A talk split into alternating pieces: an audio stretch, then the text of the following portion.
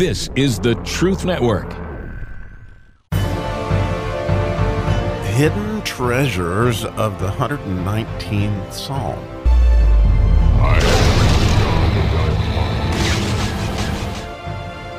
How fun! We get to do the eighth verse or the miracle verse in the pay section today.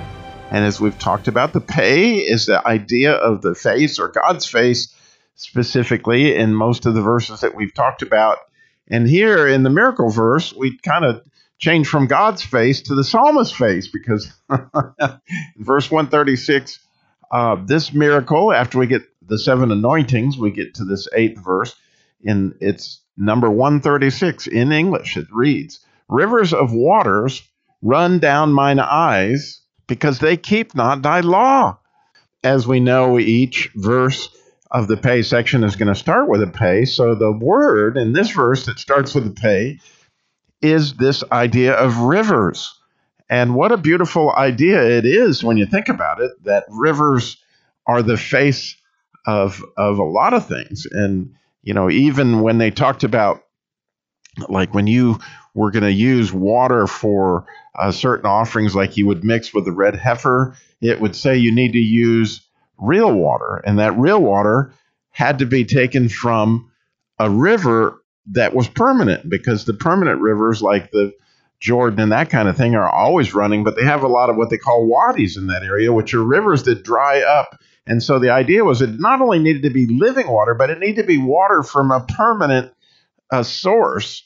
And, and that idea of rivers, you know, and you might remember when they described the Garden of Eden that you know all these different rivers that surrounded it again with this idea of the presence of God. And you don't have to watch river for very long before you begin to see this presence of God. And of course I'm sure that that anytime we cry or I feel sense that we get close to God. And we're going to get to that a lot when we get into the cush section. But here I'm asking and wondering you know myself you know, what does this exactly mean? Rivers of waters run down mine eyes. And, you know, I can't help but think of, you know, John Bunyan's A Pilgrim's Progress that, that when, uh, when the burden was lifted off of uh, the Christian's back, uh, or the, the character called Christian, you know, that again, he's it's this tr- tremendous weeping. And I don't know how many people you've seen come to Christ, but there's this tremendous weeping and, and, and this idea of,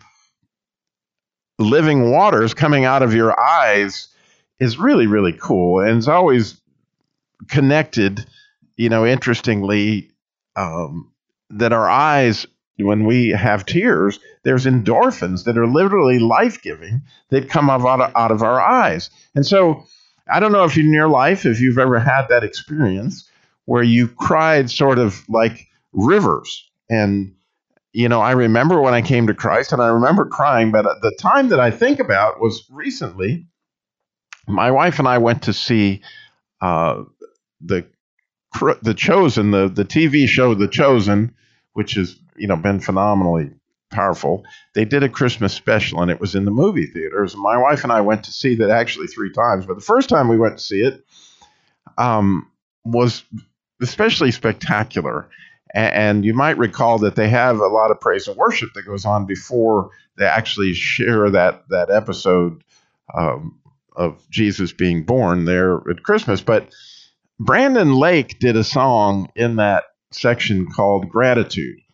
And I don't know what happened, but somehow or another, as I was watching that, all of a sudden my eyes gushed water like I can never remember them gushing water. I mean, it literally, I understand what the psalmist is saying it touched something in me. And and when I go back and, and listen to that song with Brandon Lake, I, I can see that here was this total humility. It, it was talking about um, that all he could give his king, you know, what gift would I have that was fit for a king except a hallelujah? And and you could see the humility in Brandon Lake. Like I don't really have anything worthy of giving God. And so if we go back to the verse that we just studied, you know, previously, the last episode we talked about make thy face to shine upon me and teach me thy statutes. This idea of how do I love thee? How do I love thee? Because what do I really have that's worthy of that?